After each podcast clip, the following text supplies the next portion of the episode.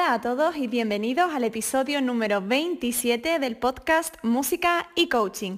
Este es un espacio que he creado para ayudarte a sacar tu mejor versión a nivel personal y profesional a través de herramientas de coaching. ¡Comenzamos!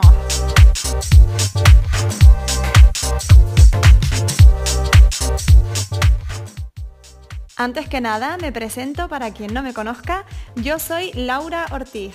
Soy graduada superior en interpretación de piano y coach certificada, así que mi propósito es ayudar a músicos y artistas a encontrar el balance en sus vidas personales y que esto les permita también mejorar su práctica instrumental, alcanzar sus objetivos y además sentirse bien en el proceso. Ya sabes que también comparto contigo a través de otras plataformas como Instagram, Facebook, YouTube o Twitter, donde puedes encontrarme bajo el mismo nombre, Laura Ortiz Coaching, y también, si lo deseas, puedes ponerte en contacto conmigo a través de mi correo electrónico lauraortizcoaching@gmail.com. Y hoy, como todos los lunes, te traigo consejos muy prácticos que puedes emplear en tu día a día para mejorar tanto tu rendimiento personal como el profesional. Hoy en concreto me gustaría hablar sobre la certeza y sobre cómo ganar un poquito más, sobre todo en estos tiempos en los que nos enfrentamos cada día a tanta incertidumbre. Y es que es verdad que precisamente el mundo del arte, de la música, es uno de los que más afectados se ha visto en esta temporada a raíz de la pandemia del coronavirus, etc. Hay muchísimos conciertos que se han cancelado, muchas temporadas de teatro que han tenido que reubicarse e incluso las clases del conservatorio se han visto modificadas, y eso nos está creando a todos esta especie de ansiedad, de no saber qué va a pasar, y nos está empezando a costar gestionarla de manera adecuada. Creo que una de las principales razones es porque, ya tenemos bastante con este San Benito, con esta etiqueta que muchas veces nos cuelgan, ¿no? De que somos artistas. Siempre hemos escuchado esta expresión de, sí, estudias música, pero ¿qué más, no? ¿Qué otra carrera haces que pueda sustentarte? Y toda esta situación pone también muy de manifiesto esas creencias que tenemos de que a lo mejor estudiar solo música no es suficiente, o que no se puede vivir del arte, ¿no? De ser actor, de ser cantante o bailarín o músico. Parece que la incertidumbre ahora la podemos tocar, sentir, y en todos los ámbitos, en el de los profesores, en el de los concertistas, de los gestores culturales. Y es que nos encontramos a día de hoy muchos conciertos que se caen, proyectos que no salen, a veces también audiciones que quedan en el aire. Pero tenemos también que tener en cuenta que siempre hay imprevistos en el mundo del arte, igual que los hay cada día en la vida, porque ninguno de los dos es lineal, no son previsibles. La única verdad presente es que el mundo está cambiando, y ya lo decía Darwin en su teoría sobre la evolución, que no sobrevive el más fuerte, sino el que mejor se adapta.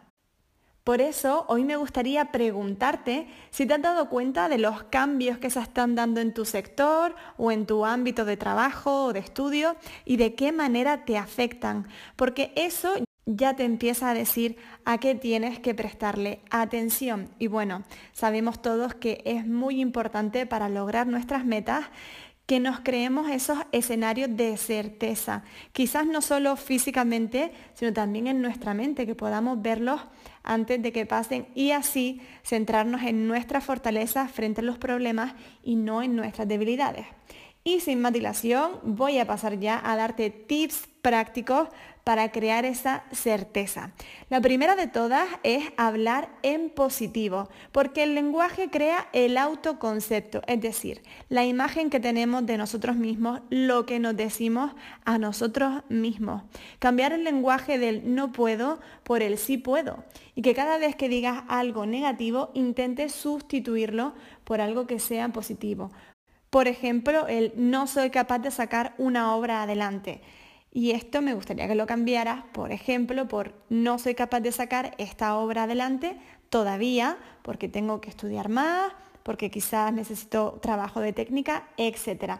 Que no te limites, que te hables en positivo, que te hables bien, porque todas esas cosas, la manera en la que nos hablamos, nuestro diálogo interno, dependiendo si es en positivo o en negativo, nos afecta a nuestra salud mental. Un diálogo interno negativo siempre va a ser que tiendas a la ansiedad, al miedo, a la preocupación. Y esos son elementos que, mezclados con la incertidumbre, pueden hacer un cóctel terriblemente peligroso. El segundo tip que te voy a recomendar es que visualices. Que cuando tu mente te dé una imagen negativa, la cortes. Que tu mente te lleve a lugares fantásticos. Una de las maneras de hacerlo es a través de las meditaciones que hay sobre visualización, y también lo puedes hacer escribiendo ese escenario que para ti sería perfecto, esa manera en la que te gustaría que se desarrollaran los acontecimientos y cómo tú responderías ante ellos. Pero también posicionándote en la otra forma, es decir, en el plan B, en el que si no saliera eso bien, ¿qué podría ser? Así vas a desarrollar también la creatividad frente a los problemas. Y por último, el tercer tip que me gustaría recomendarte es el de la zona de control. Que te ocupes de aquello que dependa de ti, de todas esas cosas que tú puedes controlar. Por ejemplo, es verdad que ahora muchísima gente está con las dudas, con la incertidumbre, nunca mejor dicho, de no saber si se van a celebrar oposiciones o no, si se convocan para el año que viene, si se va a quedar todo como está. No se sabe, entonces hay muchísima gente con esta duda. En este caso, les recomendaría que se centraran en cosas que ellos puedan controlar. ¿Qué puedes controlar? Pues quizás el estudio, seguir estudiando, seguir formándote, preparándote. ¿Qué no puedes controlar? Pues que al final las convoquen o que no las convoquen. Entonces, si esta es tu situación, trata de tener un plan de acción que englobe esas dos posibilidades. Trabajar como si fuera a haber oposiciones, pero sin dejar de lado que existe la posibilidad de que no las convoquen. En ese caso, ¿qué harías? ¿Cómo te comportarías? Es esta teoría de no dejar todos los huevos en la misma cesta, porque si se te cae esa cesta, se te van a romper todos.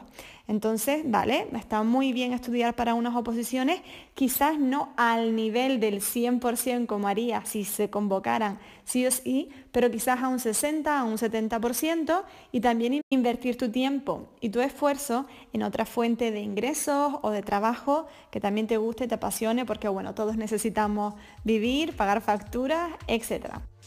Y bueno, estos serían los tres tips que te comparto hoy para ganar certeza, que serían el primero, hablar en positivo, el segundo, visualizar, y el tercero, ocuparte de lo que está dentro de tu zona de control. Y sin más me despido, porque de momento esto es todo por hoy. Espero que te haya gustado y sobre todo que empieces a ponerlo en práctica.